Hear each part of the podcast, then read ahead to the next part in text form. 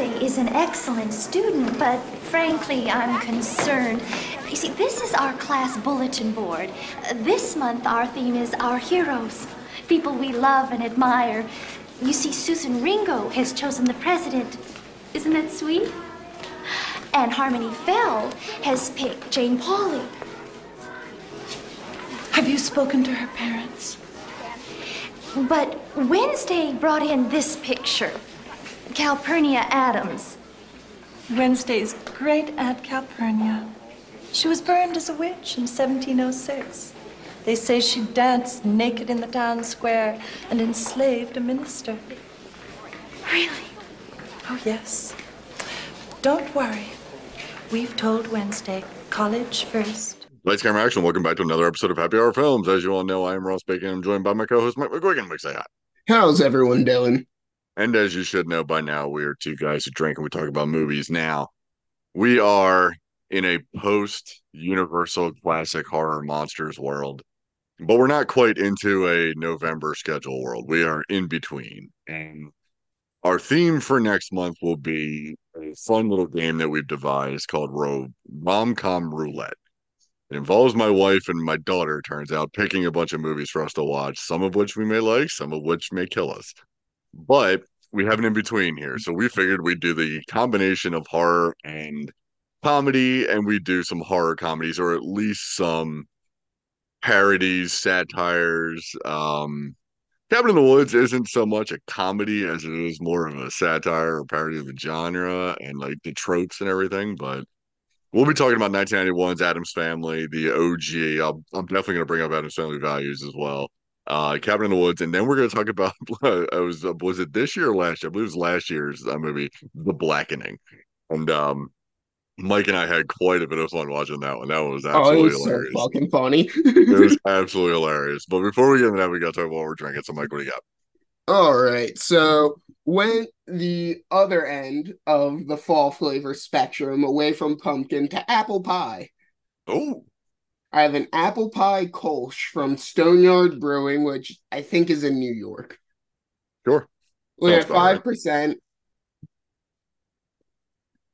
And it's a good light beer with a nice hint of apple and cinnamon. Nice, nice. Let's see. Sto- I mean, I feel like I've had Stoneyard before. That's, I looked it up, and it's, like, linked to a pub in New York State, I think, so.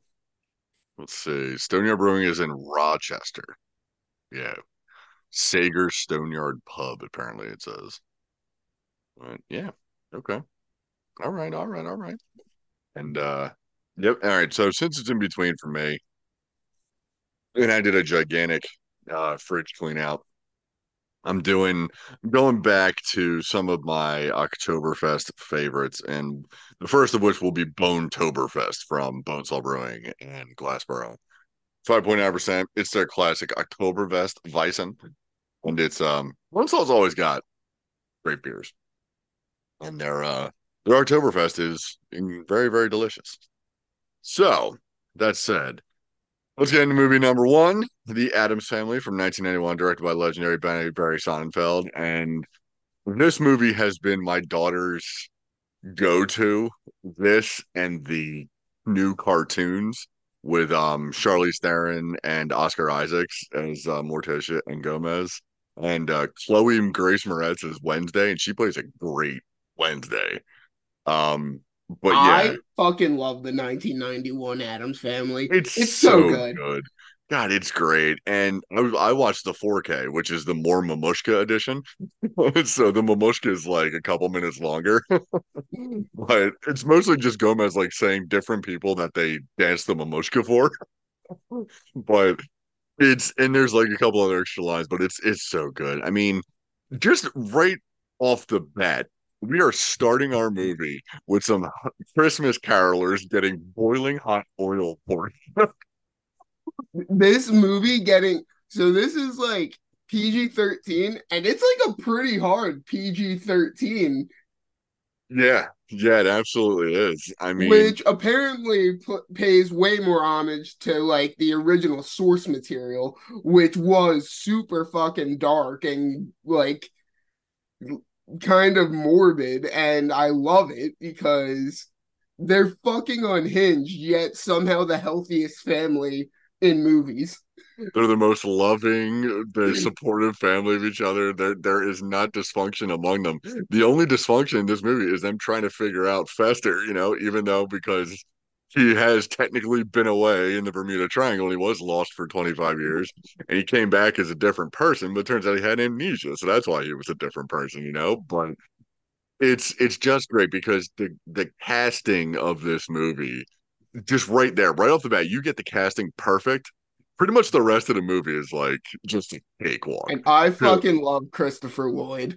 Christopher Lloyd as Fester is amazing. Raul Julia, obviously, is my favorite as Gomez. He is absolutely hilarious. Wednesday is legendary. Christina Ricci as Wednesday is a legendary casting right there. Um, Angelica Huston is Morticia. Uh, then there's even like little Jimmy Workman, who I don't believe did anything else um, as Pugsley. He's great. And um, and I believe the late great Carel Struycken, um, he plays Lurch. Uh, he he's phenomenal as well. But it it really cracks me up though, because like you said, this thing is so dark. The source material is so dark. You know where they're originally supposed to be, right? No. Westfield, New Jersey. They're supposed to be up north.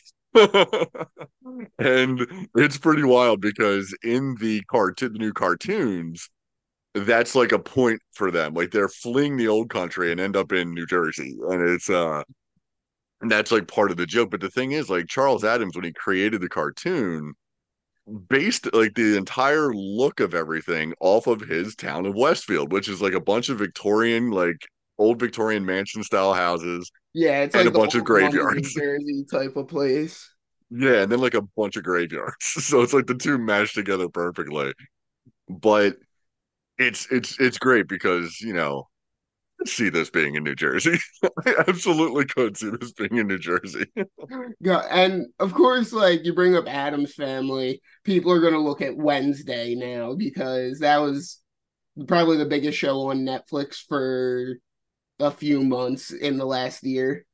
Absolutely. And I am I apologize to Carel Struycken, and I killed him prematurely.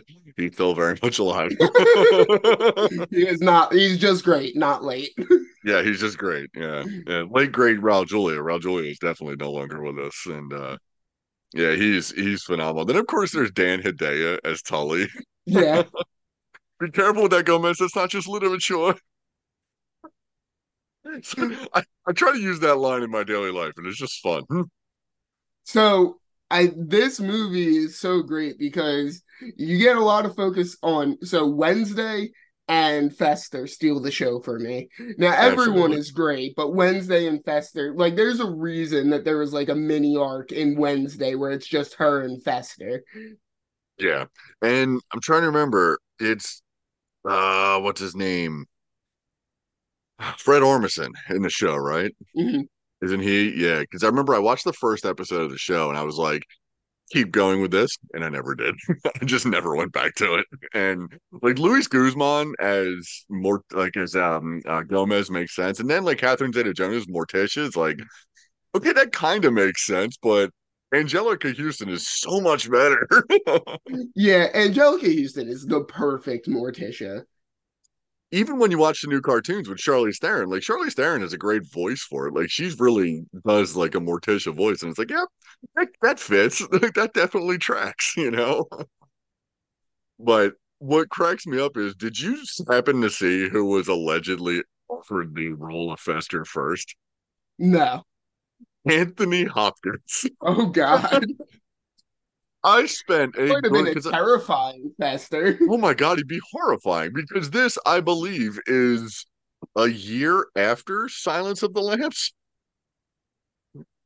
I think, and I know it's the same year as Silence of the Lambs. So imagine that. You got Hannibal Lecter playing uh, Fester Adams in the same year.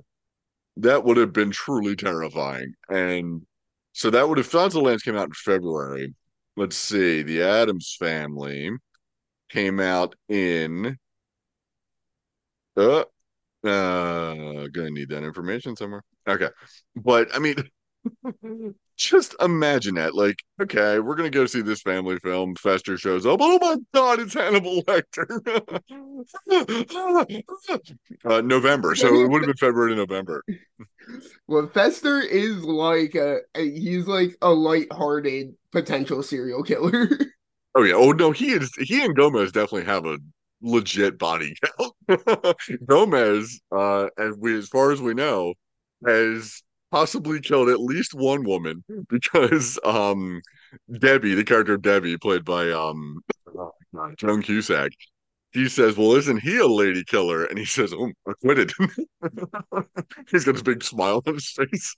Nice. And of course, in this one, it's um the dark comedy like, hits so hard, it's hilarious. It's great, yeah. And in this one, Gomez has the line, "But I didn't hate my mother; it was an accident." Right. What really cracks me up though is some of the just like the misdirected, like the misdirection humor. Basically, like you think they're going one way, and then it's it turns the the punchline something different. And what even cracks me up are like the little things as well, like the little lines where if you listen to Doctor Penderschloss's story about how she found Fester in like the Bermuda tuna net and all that. And did you catch who actually does the psychological test on Fester? No. It's the Florida Department of Fish and Game. She's like, in the Florida Department of the Fish and the Game, they gave him the okay. And I was like, wait, what? They have, a, they have a licensed like medical doctor or psychologist on staff to be able to do this? And how many times did they run into this scenario that that man's employed? So it's a couple things I read into when they were like trying to make this. Apparently they offered it to like, they wanted to get either Terry Gilliam or, uh, or oh God, like Burton. I think Tim Burton to yeah. direct it. But they both hated the script. And apparently Barry Sonnenfeld hated the script, but like got tweaks to it. Yeah, they were like apparently they were rewriting a lot, like while they were while they were filming. Apparently, this movie was kind of a nightmare to film. Um, and the cast but, is who demanded Fester be actually Fester, just with amnesia. Originally, yeah. he was not going to be Fester, but the family was just going to enjoy him so much that they adopt him into the family. Yeah, which kind of takes it away, you know? It's you really lose all of that, like, the actual history that Gomez and Fester have in that yeah. case, which, with the wooing of the Amore twins, you know, and their camp, uh, what was the camp? Uh, the camp for preteen offenders. Camp Cussler, that's what it was, for preteen offenders.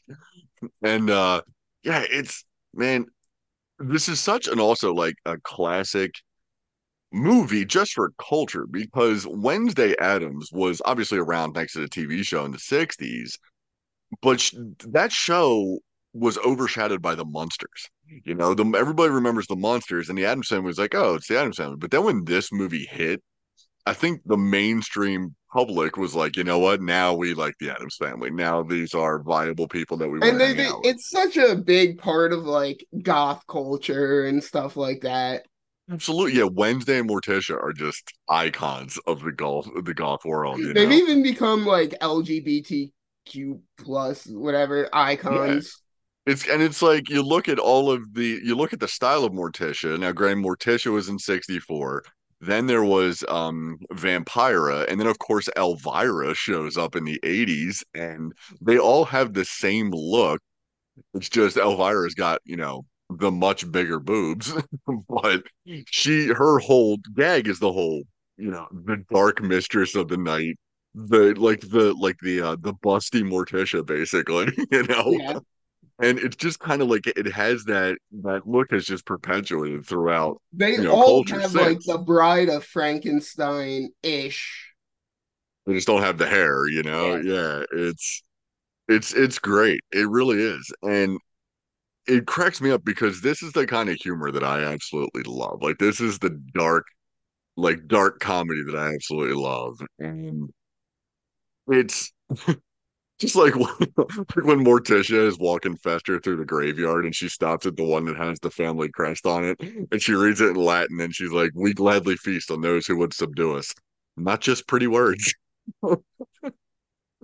That's You know, watching this, it made the line from, like, I feel like this humor aligns perfectly with the line from American Psycho. It's like, oh, what, what exactly do you do? Oh, I'm in murders and executions. Right. Yeah. Except it wouldn't be misheard. You yeah. know? It wouldn't be a mergers and acquisitions joke. It'd be a literal murders and executions. And and that's that's one of the gags when they're walking through the uh, the cemetery, and she's pointing at the different people, and then she points out to whatever is a uh, great uncle, whoever. It's the executioner, mm-hmm. and you think it's going to be like he was executed by whatever. It's like, no, he was burned by burned alive by an angry mob or something like that. And it was like, oh wait, he was the executioner. and, yeah, and every movie I ever watch with Christopher Lloyd, I always think to the John Mulaney sketch. I'm like, is this guy forty or eighty? exactly exactly and you just never know with that guy, because obviously in what eighty-five with Back to the Future, you know, and you look at him in that, he's granted he's still a fairly young man, he's not a young young man, but he's younger. And then you see him what six years later in this, and you go, man, I, I can't get a handle on this guy's age. You know, I just can't do it. May he loves to disappear behind makeup, you know. And then Who Framed Roger Rabbit was in between. So he was like fifty-five probably when they were filming this. Yeah. And then, like, obviously Who, Who Framed Roger Rabbit was how many years, a couple years before this, right? Mm-hmm. He wasn't at eighty-eight, eighty-seven or eighty-eight, maybe yeah. even eighty-nine. But, you know, it's then, of course, you know, obviously the biggest the biggest success from all this, because Angelica Huston was already famous. Raul Julia already had a career, you know, Christopher Lloyd, obviously huge. But then there's Christina Ricci as this, like, child actress that just wandered, like, like waltzes onto this screen. One of the best child it. actress performances ever. She steals it. And apparently, I'm trying to think what it was. It might have been the story of them making the decision to make Fester part of the actual family, but with amnesia. Apparently the cast came together, chose Christina Ricci to be the one to talk to Sonnenfeld about it, and she gave this, like, impassioned speech about why it should be this way. And he was like, you know what? I'm with you. Like, God damn it, I agree. It's like, she's like ten. Yeah, she's ten, playing the perfect little psychopath. Like, if I was her parents when this movie came out, I'd be like, oh, oh, do we have to get her tested? Yeah, she's she's either the greatest actress ever, or we have to worry, you know? And, of course, in Addams Family Values, she, it's only two years later, but you get grown. The Native American scene, which is fucking hilarious. Yep, where she's yeah, she turns on um, she turns on uh, Amanda Buckley, and uh, yeah, and they just burn the whole play down, burn the whole camp to the ground. But it's it's so great because she's so deadpan and so chilling as Wednesday, and you never get the idea that, like, little kid actors can be this great, like, in movies like this. Like, you just expect them to be, like, good little kids, but mm-hmm. she is playing a full-on character here, and she is and she nails every last beat of it. Especially the when Amanda when Amanda Buckman shows up in this movie as the Girl Scout, and uh, she uh, Wednesday and Pugsy are selling their lemonade. And she's like, "Is it made out of fresh lemonade?" Because I only drink fresh and organic fruits and all that. It's like, I'll buy a cup if you buy a box of my delicious Girl Scout cookies. Wednesday responds with, are they made from real Girl Scouts? And she's got that dead look in her eyes, and then she gets, like, disappointed when she walks away.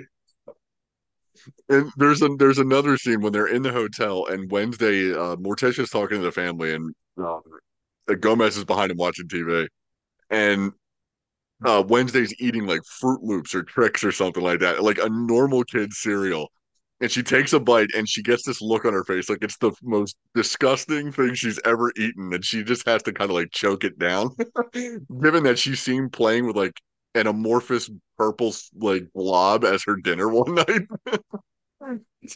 It's just, she nails, like, the out of the fish out of water, like, reactions to things, you know, oh, but yeah. obviously the normal things that would disgust Wednesday, you know, and make every other normal kid happy.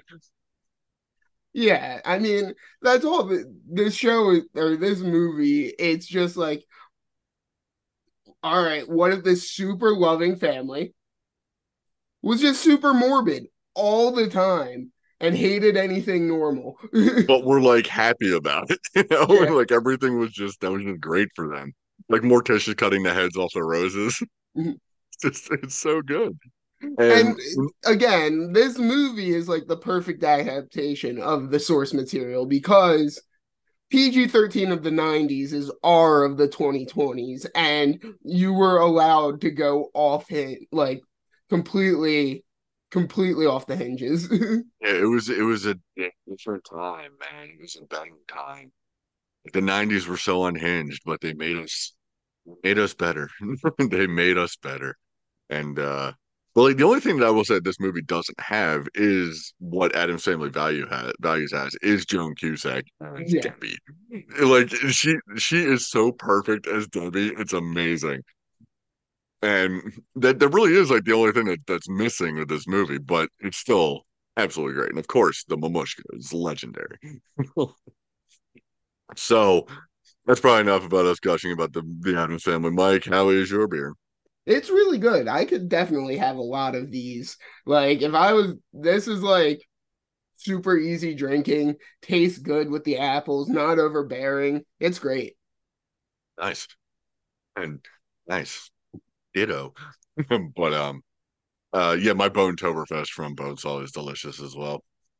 Now, let's jump ahead ten, uh, ten years. How many years? twenty years? twenty years. Let's move ahead twenty years to Cabin in the Woods. Oh, speaking by Drew Goddard. Wait, speaking of Oktoberfest, my uh, Halloween costume last night, I was wearing Lederhosen's. Lederhosen's. Nice. There you go. Yeah, and uh, so yeah, now we're in Cabin in the Woods, twenty eleven. Directed by Drew Goddard, but unfortunately also creatively involving Joss Whedon, who, as everyone knows now, sucks. You know, and it's not just, you know, it, it that's a shame too, because even though he sucks and sucks hard, this movie is still pretty great. Like it's still pretty. It's a great watch. It's and but the good thing is, it's not filled with like that Joss Whedon dialogue. Like there's some little hints in there that's like a little bit of creative writing, but it doesn't have like the, I don't know, just it doesn't have like that Avengers Buffy the Vampire Slayer like dialogue for some reason. And yeah, it, it's all the better for it, obviously. But just the idea of this of this movie taking down all of the slasher tropes and horror movie tropes in general, when we see the international um uh what is it what do they call them the rituals or whatever, and for the American ritual it's a slasher movie that you have to survive or you have to that you have to participate in, and all of the archetypes, the virgin, the whore, the athlete, the fool, and uh then the scholar is the other one. And since everything's being manipulated beyond their like behind the scenes and everything by um Richard Jenkins and uh Bradley Whitford, It's it's such a great idea, and the way they executed it is so fun, because it also happened to give us, thanks to the lovely nightmare year of twenty twenty, it gave us the meme of the what's next on the disaster board kind of meme, like who had, you know, for twenty twenty or whatever. Yeah, you get the lot. it's, it's like, no, you had zombies. This is redneck zombie. This is redneck, redneck zombie murder zombie. Family. Redneck murder zombie family or whatever. You've had regular zombies. And then of course, um, what's his name? Oh, what the hell? It's Bradley Whitford's character. He wants he, the um, mermaid. The merman, yeah, the merman. He finally gets his merman, and uh, it's Hadley. Hadley's the character's name. Yeah, because he always bets on the merman. The merman never goes, even though apparently his item in the basement is that conch shell that's almost blown. He's like, up to his mouth. It's like, we almost got it. But it's it really cracks me up, because and it, it's unfortunate because it's both a trope and something that, you know, Joss Whedon made her do. The opening scene of uh, of the Virgin is her packing uh, her suitcase in her underwear, and you know it's like, okay, that is an eighties slasher trope, yes, that for some reason girls are always hanging out in their underwear. But Joss Whedon is also the one writing the scene, so you know he was like, no, it's got to be in here. That's what they would do in the movie, in the slasher, and no, there's no other reason. I'm not a creep that just wants to see her in her underwear. Now, I gotta wonder, the Japanese, the Japanese one with a bunch of little school kids, are they not all virgins? Are who's that's the stoner? Who's the stoner? Well, that's the thing. Every other ritual is a different horror trope. So the Japanese one is like The Ring, basically. It's like it's that haunted, like child ghost that they always have in the garage and all they, that. Do they not need specific tropes in it? Like, what were I, the Japanese character tropes? Well, that's the thing. Like, I guess if you watch enough Japanese horror, you probably would notice some tropes or whatever, but. The even funnier one is the Argentina one. Did you happen to catch the Argentina one? It's no. like this giant bull kaiju. So it's kind of like a month, like a King Kong scenario almost. And then there's, I believe it's, um, is it Madrid? I think it's Madrid. That from what I read, you can't really tell, but it's like a castle's on fire. From what I read, it's supposed to be like a Dracula type of theme. So it's it's that kind of trope.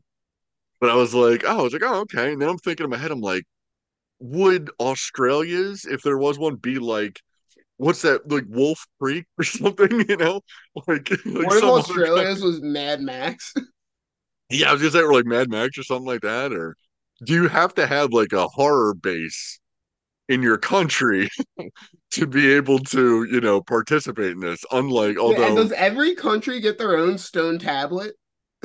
Right, exactly. Yeah, it's it's it's it's so great because the best ones, I would love to see the Japanese one. Like, I really would. I would love to see the Japanese one because all these little kids that end up taking down this ghost by like singing or whatever.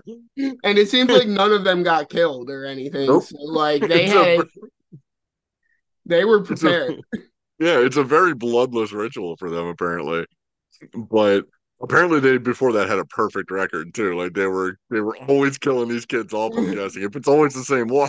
The other thing that I thought of with the Japanese one was ghost stories. Oh God, that would be great. Oh God, like that unhinged dub. Yeah, that would be hilarious if you actually heard them like getting voiced over and it was just a ghost stories dub. That would be hilarious. I would absolutely love that. That would be funny as hell. That's, like you just hear the one girl call someone else like a little retard. Right. Uh, right. I mean, then again, there's obviously there we're dancing around the big Australian elephant in the room. Chris Hemsworth.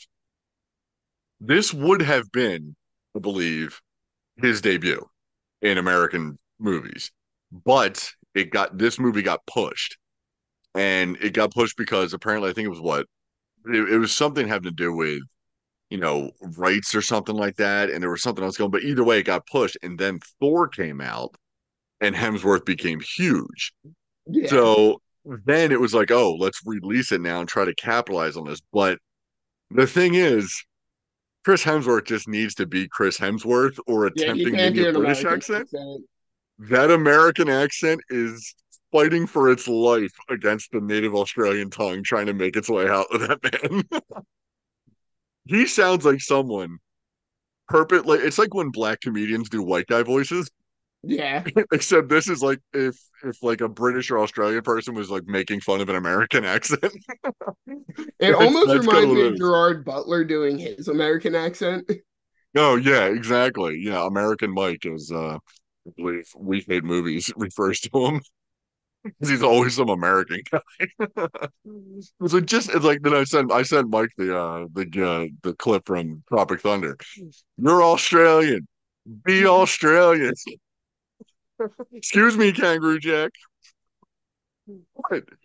And then there's there's the different um the different stereotypes. There is the virgin, obviously, the the, the the athlete, which is Chris Hemsworth character, but apparently because they manipulate him with pheromones and various different things, apparently like the all of these people are are just good kids, like they're smart college kids. Like Hemsworth is like a sociology major, they say, and apparently he's like a really smart guy. And then the fool is kind of what cracks me up, because he is your typical stoner regardless of the scenario. And it yeah. turns out the weed that they had been that they they somehow slipped to him was tainted and was making him actually like immune to all of their tricks. Now the question is, there's also the malfunction of the uh the the um the tunnel not collapsing. And even like uh, in maintenance, they're like, look, we didn't get the signal or something like that, you know, and something went wrong from upstairs. And it's like Richard Jenkins is like, wait, what do you mean upstairs? So the real question is here, and they don't even they don't even pursue it. Was this like an inside job by Sigourney Weaver almost, even though it doesn't make sense with her little speech at the end? It's like, did they want the world to end? Because this they were kind of setting up this ritual to fail, you know? Or was it like interference from Japan or like a bet or something like that? Like, what was going on? Like, we never get the explanation for that. That I also want to know, like, if one of the rituals succeed, like, do they do all the rituals at the same time? Apparently, yeah. Apparently and not, like, because... Well, no, they do. They show, they show them doing it at the same time because... Um, the girl comes in from chemistry, the, the chemist comes in, and she even says that Japan failed. And then mm-hmm. they cut to like the live feed. They have the live feeds of a couple of them going at one point. Like Japan's live feeds actually is always going. So at least Japan's going at the same time. But the real question is like, like, if one succeeds, does everyone else just get to take vacation? Yeah, do you just stop? What do you do? Like if Japan succeeded, do you just let these kids fuck in this cabin in the woods and let them go? You know? Right, do they just... Now the one line that always bothered me at the end was like, I don't think he even has an uncle. uh I don't think Kurt even has a cousin. Yeah, that's that's on. I was like, yeah, it's like you should have thought of that from the beginning. yeah, that should, he should have thought of that from the beginning. Like, right, exactly. He should have known that. Yeah, he never think of that. Okay, like, yeah, cousin I've never met and no one in the family has heard of, I'll go to your cabin. Of course. I will go there with my American friends. I'm definitely not Australian. Okay, it's like the episode of South Park where they do the dodgeball and the uh, the Asian announcer, the Chinese announcers are like, hang on, you want to know what a double American sounds like? I'll use my credit card. Yeah. And then one of the things that really does that cracks me up is the, and I would like to see more of like the office culture that goes on in this ritual, uh, the ritual company with Bradley Whitford and Richard Jenkins. It's so funny when they have Mordecai, the uh, the harbinger, on the phone, mm-hmm. and he's going on and on. He's like, "Wait, am I on speakerphone? Oh no, I'm sorry, Mordecai. Yeah, I guess you are. I'll take you off." And he pretends to take him on speakerphone, and then he keeps going, and then he stops again. He's like, he's like wait, mine's still on speakerphone. Oh, God damn it. No, Morty. It's like, I can't believe I did it again. No, come on, tell us what happens next. They're all just losing their mind. And then, like, the various different, like, explaining to um the new intern, like, why he... um. If he wins his bet, he has to split it with maintenance, you know? And he's like, oh, man, I don't want to do that. Oh, fine, whatever. Fuck. Just like, just the day-to-day, like, interns, like, the day-to-day workers of this office would be great. Nuts, I wonder what the salaries are like there. Like... You would hope pretty high for the stakes. Also, who's paying them? Like, who? Who's the H R team that figured out that they have to sacrifice these people to uh, satiate these... essentially the Titans from Greek mythology. The elder gods, yeah. It's Cthulhu and his buddies, you know? And yeah, it's, yeah, that that is, again, like, I I want to know more about that. Like, I'd read, like, a side novel about that, you know? It's like, like the was there a cult to these gods that, like, started a company's type of thing in order to satiate them? Like that, this over time, just ritualistic sacrifices where it's like you just gather certain people and fucking kill them. And they were like, "Well, hang on, that's not working anymore. We got to make a business out of this." Yeah, and over time, like they had to adapt because it started in like you know actual sacrifices with robes and shit, and then like robes and knives, and.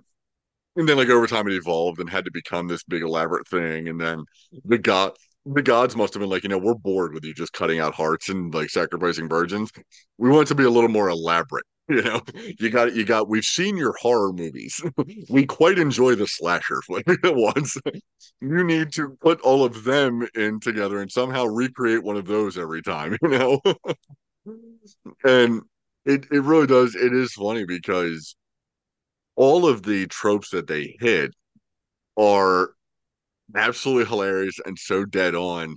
And there is even the line, which is weird because it it can't. It had to have been Joss Whedon writing it, having enough power to keep it in, but also not having enough power for the other writer to control everyone else's reactions to it. It's when the quote-unquote whore has to get topless. And it's when yeah. they're having sex in the woods. And everyone is kind of like, like the new security guard guy is kind of like, do we really have to watch this? And he's like, look, it's what the gods, Richard Jenkins is like, it's what they want. We have to do this. It's kind of like, we don't want her topless. We don't want to see it, but we have to make sure she does that because it's part of the ritual. And and then it's like, okay, I could see Joss Whedon writing the tits part.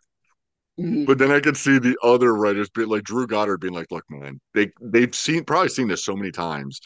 It's They're just blasé to them. Like another tit, another pair of tits, another pair of tits. It just, it's just another item to check off the list. So it's like, that's why like Bradley Whitford and Richard Jenkins are watching it, just kind of like, come on, okay, there they are. And we can move on. You know? it's, That's, like... it's it almost gives me like Futurama vibes, where the uh, the Omicronians come to Earth and demand people finish like T V shows. Oh, the Ally McBeal like finale yeah. that they never got, or something.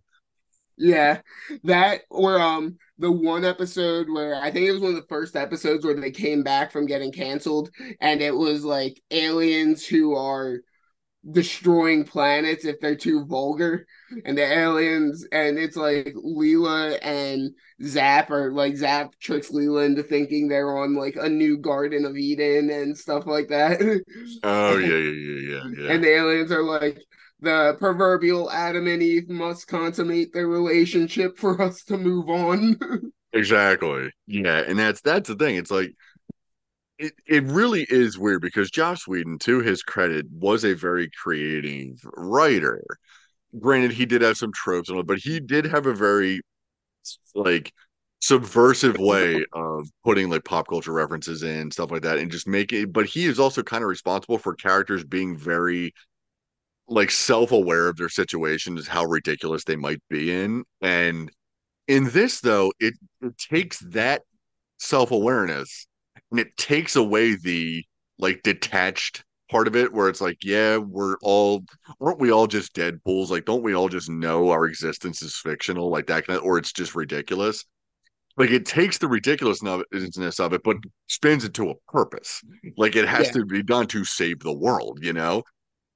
Yeah. And our main characters don't know that because they're being manipulated. So they don't have any of that, well, that happened kind of like Marvel humor. But what does crack me up is the various, um, just kind of like the various one-liners that the fool has. Like when the scholar and the virgin are talking on the couch and they're making out, whatever, and he happened, the fool happens to walk by, and he's like, he's got a husband bulge. It's like, all right, that line. I mean, the fool is the best character. I fucking love him. And did you read? Did you read about why he's in such baggy clothes the whole time? No.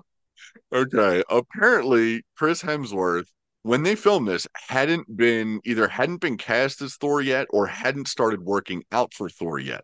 So he is just kind of like a dude that's in some decent shape. Then there was um, Jesse Ferguson. I don't know if it's Jesse Williams or Jesse Ferguson, the, the scholar. He apparently, like, we see him top, like, shirtless, so he's got a decent body, but apparently the fool, the actor who plays him, was like just shredded. Like, he was apparently shredded, and it was like, we can't have him take his shirt off in this because that would kind of like remove the illusion of the like the stoner. Like, yeah. When have you ever seen a Jack Stoner? You know, it's just not a thing. That that is funny, and that's why, like, when they're all in the uh, at like in the uh, jumping into the lake, he's on the dock, like in his like long sleeve shirt and like baggy like board shorts and shit. So apparently he was just cut up.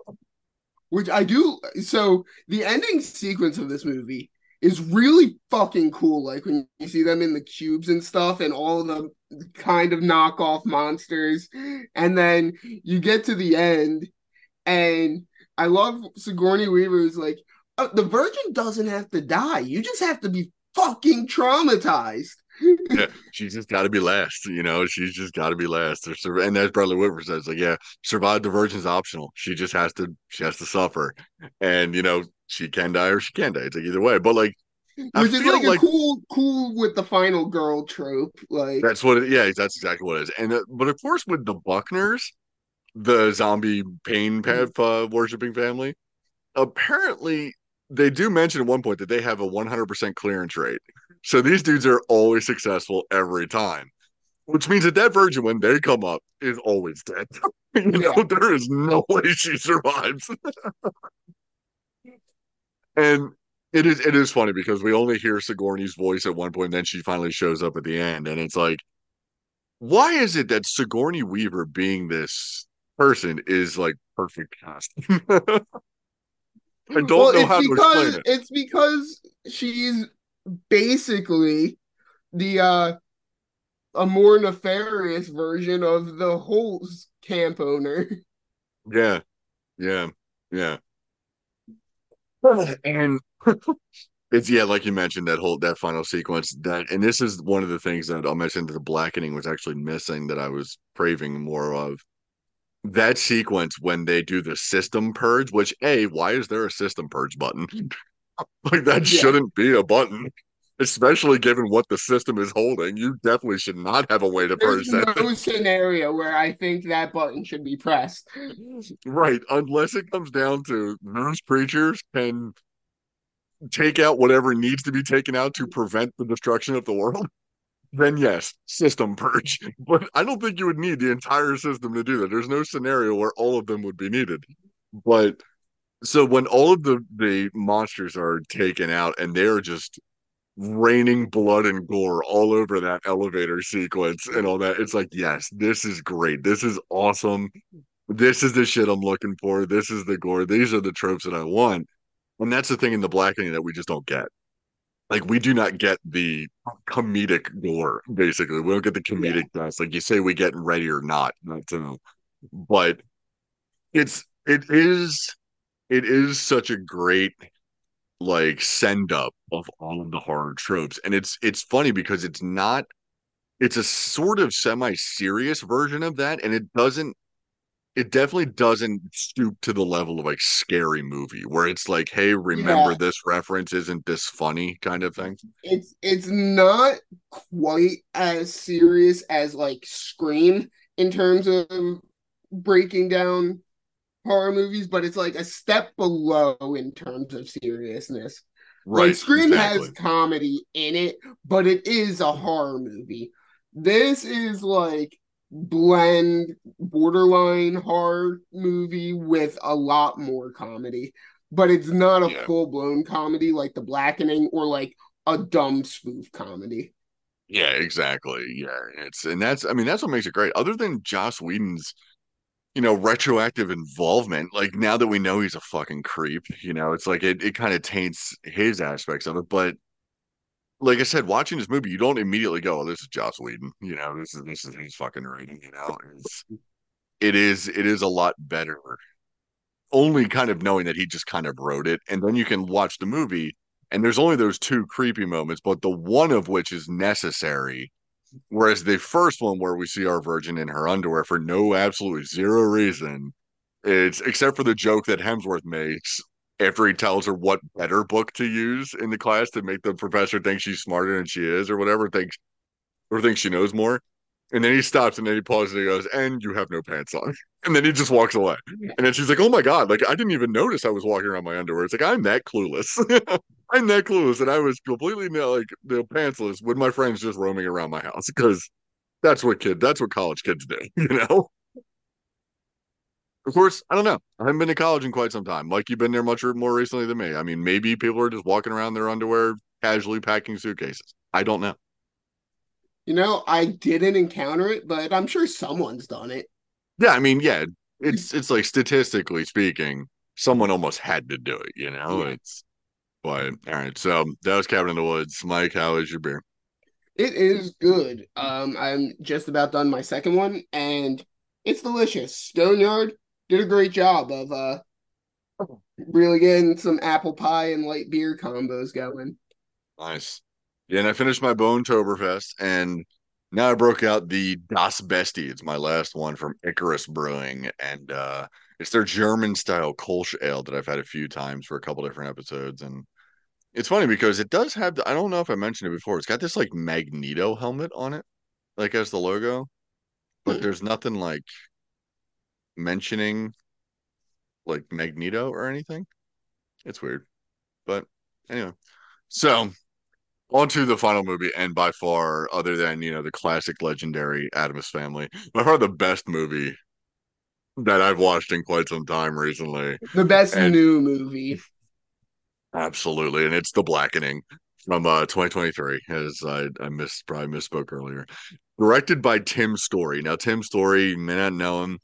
He is not Tim Miller, who is the Deadpool guy. He's Tim Story. He is Barbershop. He is Taxi. He is the, unfortunately, the terrible Fantastic Four movies. Well, they're all bad, but he's the Chris Evans, Jessica Alba ones.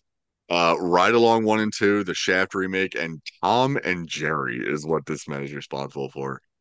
But this movie, although the title card tells you that it is based on true events that never happened, this is based off of a sketch, a comedy sketch. And the sketch itself, I had Mike watch it before we started. The sketch itself is phenomenal. It is absolutely yeah. hilarious. And it truly inherits the tagline of, we can't all die first. Yeah, absolutely. it's and. The funny part is it's, it was written by Dwayne Perkins, who plays Dwayne in the movie. He's the gay guy in the movie. And he's not the gay guy. Well, he's not the openly gay one in the sketch, but he is in the sketch. And it's it's so funny because the sketch itself is maybe five minutes long, and it's it's it is adapted into the movie. It's brought into the movie in one specific scene where it's part of the game that they're playing, part of the Blackening game that they're playing, which is basically like racist Jumanji. the, the funniest fucking part of that, which is a little bit sad now because Chandler just passed away. Yeah, yeah. R I P Matthew Perry. That's uh, that that that's a shame. But when they're talking, when it's like, name five black characters in Friends, and like they're, they're all acting like they don't watch it, and then they start naming them, and the board game just goes, I don't know, I never watched that shit. Okay. So then they all start their response with, I didn't watch that shit, but I do know that Aisha Tyler was on it, or whatever it was. You know, it's like, yeah, the correct answer was, I didn't watch that shit. But yeah, I mean, yeah, Matthew Perry, I mean, I, I was not a fan of Friends, but Whole Nine Yards is fun to watch, you know? Yes, I, I'm not a Friends fan, but if I had to pick one friend to survive, it would have been Matthew Perry. Yeah, absolutely. He would have been the guy, you know? And, uh, yeah, that's a shame. That What a weird death. Allegedly, you know, drowned in a hot tub, maybe a cardiac, cardiac arrest event thing. Just a weird scenario going on around that. It's just very, uh, very odd and sucks, you know? It sucks. That's, that really sucks, but he would have been a great, like, park ranger type, like Diedrich Bader plays in The Blackening.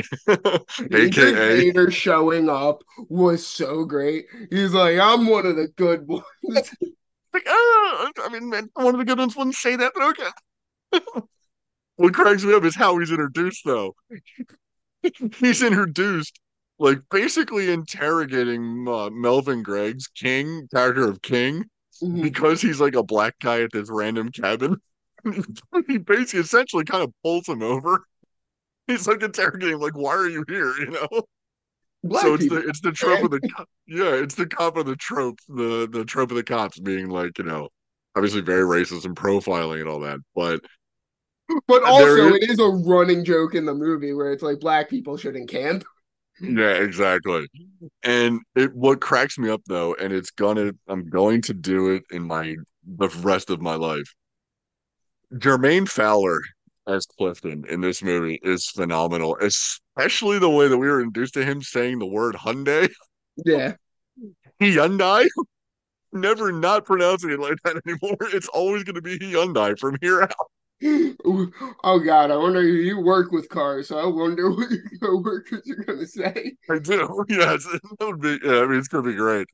But, yeah, I mean, every every person would be looking at me like, what the fuck? No, it's Hyundai, and that's how we're all going to say it.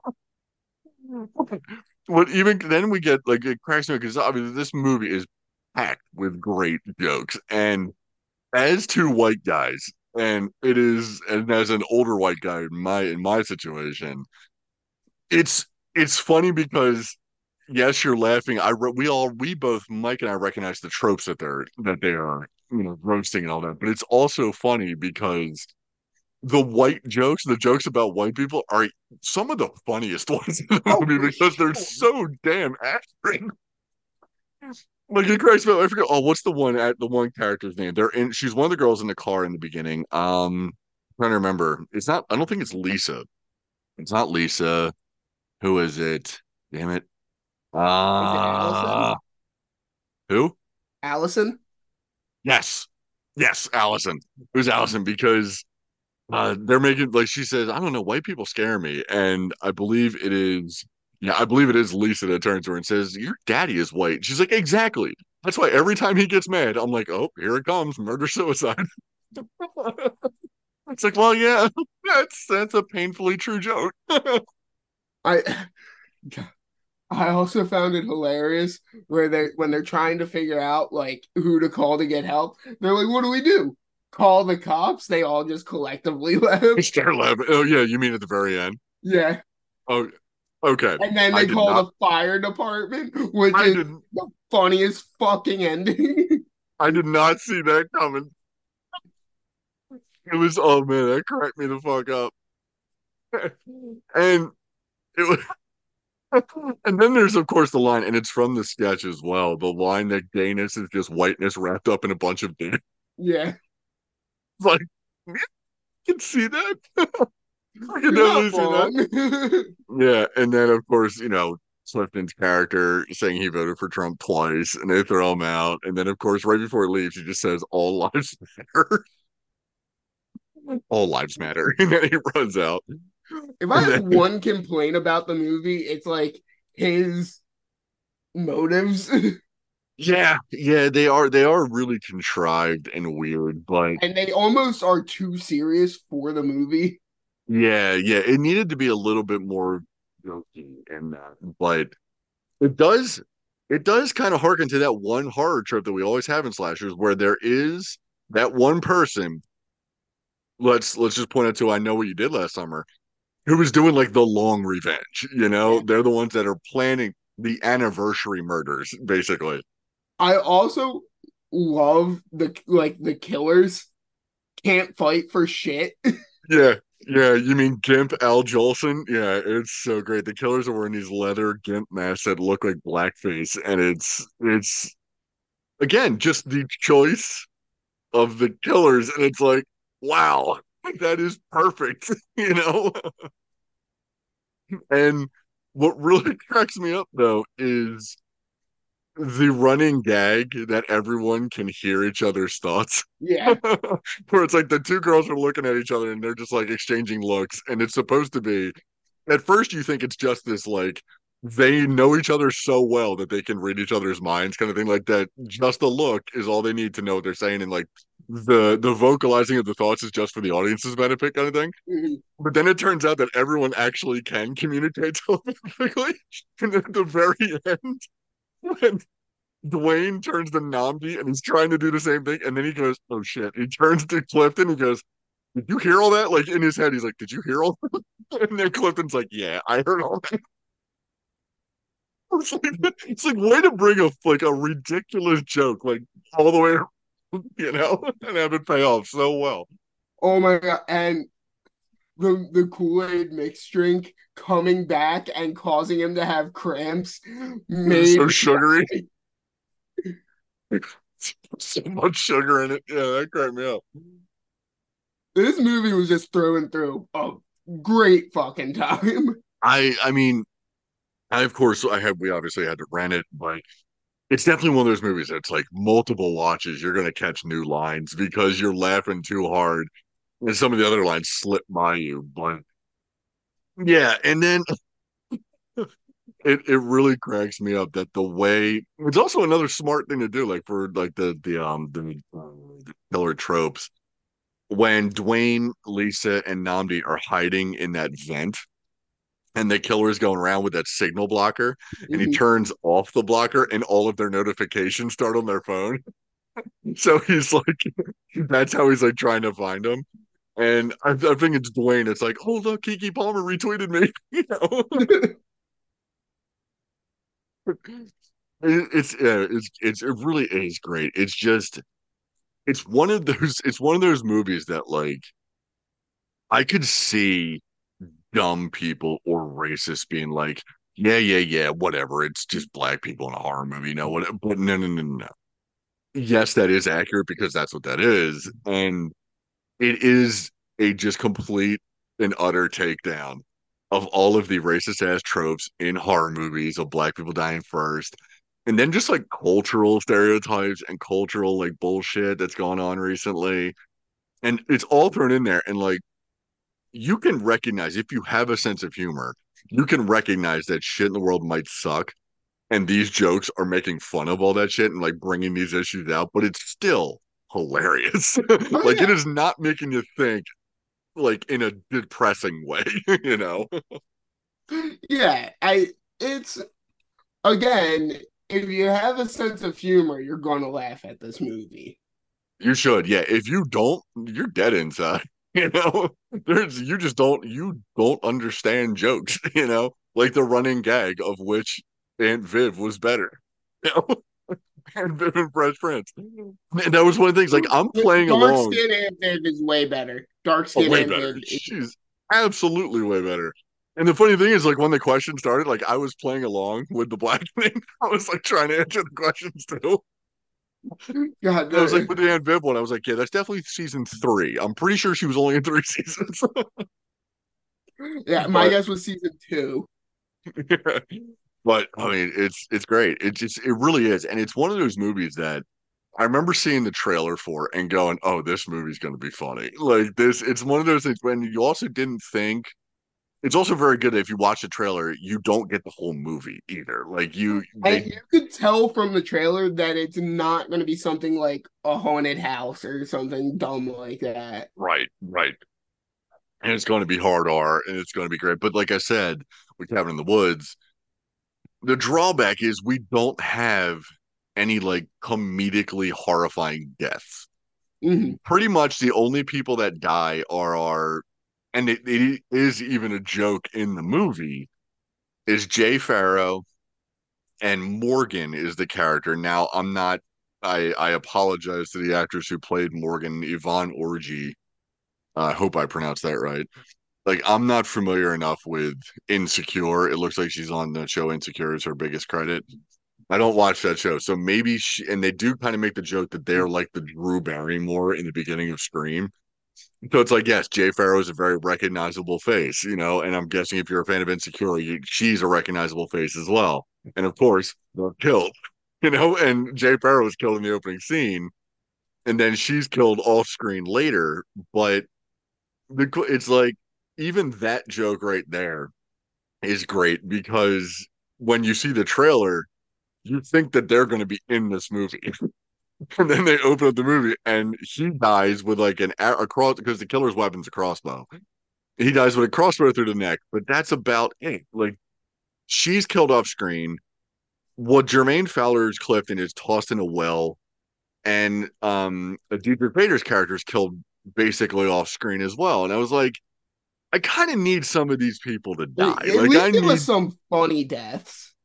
Yeah, I mean, but like. It was really only the inciting incident deaths.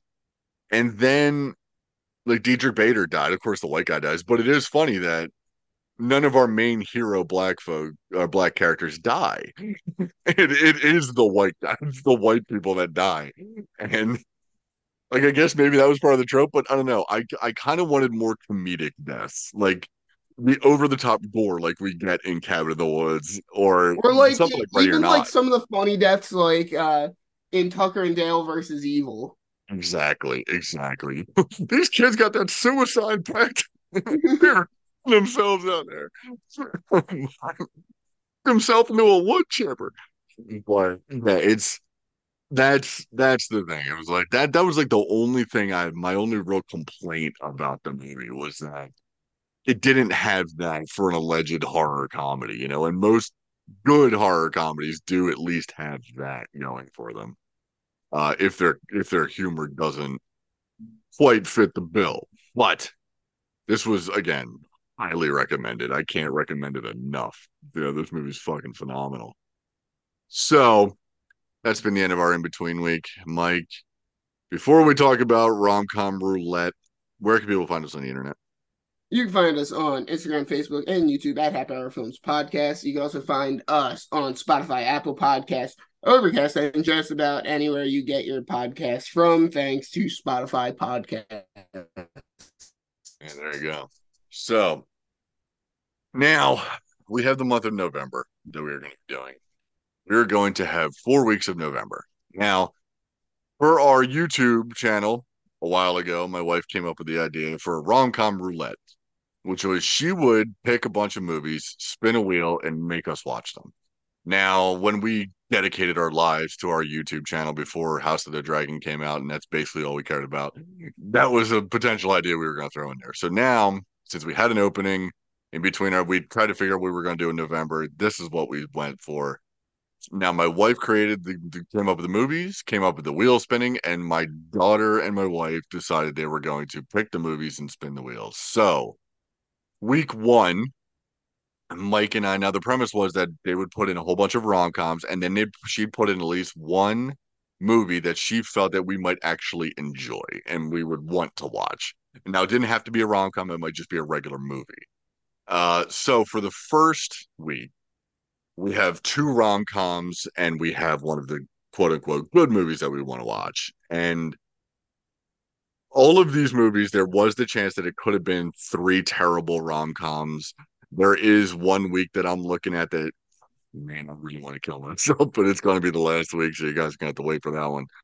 But week one, we're going to be doing, I think we briefly touched on it in our episode about her, Sandra Bullock, Ryan Reynolds, and The Proposal. We will also be doing the Reese Witherspoon classic, in quotes, Sweet Home Alabama. And then the good movie will be Birds of Prey and The Fantabulous Emancipation of Harley Quinn. Like, that will be the good one that we will not want to kill ourselves on, apparently. But there are... Which I might like schedule. The Proposal better than that one. Yeah. I mean, it'd be like, I mean, if, if we get to it, if we, I mean, because I've, I've seen Birds of Prey, and I remember seeing The Proposal, and I've been uh, subjected to Sweet Home Alabama. Yes, Birds of Prey will be the one that I would definitely be enjoying the most, but... That, and that's another movie, like, watching, I'm like, this could have this could have done more. You know, this could have done more. But it's not it's not torturous like Sweet Home Alabama. God damn. But I mean, I'm looking at some of this, and yes, I hate to say it, but that large mouth Billy Bass fucking walking creature, Julia Roberts, will show up twice this week. I and you will hear me. I will. I will preface it now. I hate the woman. I hate every, almost every movie she's in except the Ocean's movies. I just hate her existence as an actress. And we, my wife, picked two of the biggest reasons why I hate that or why I hate that woman. And stay tuned for the final week of the month, because that'll be the one where you might hear me cock a shotgun on screen on uh, on air and kill myself. You know, I don't know. It might happen. Who knows? But until next week when we begin our rom-com roulette, I have been Ross Bacon. I've been Mike McGuigan. And we'll see you guys next time. So long.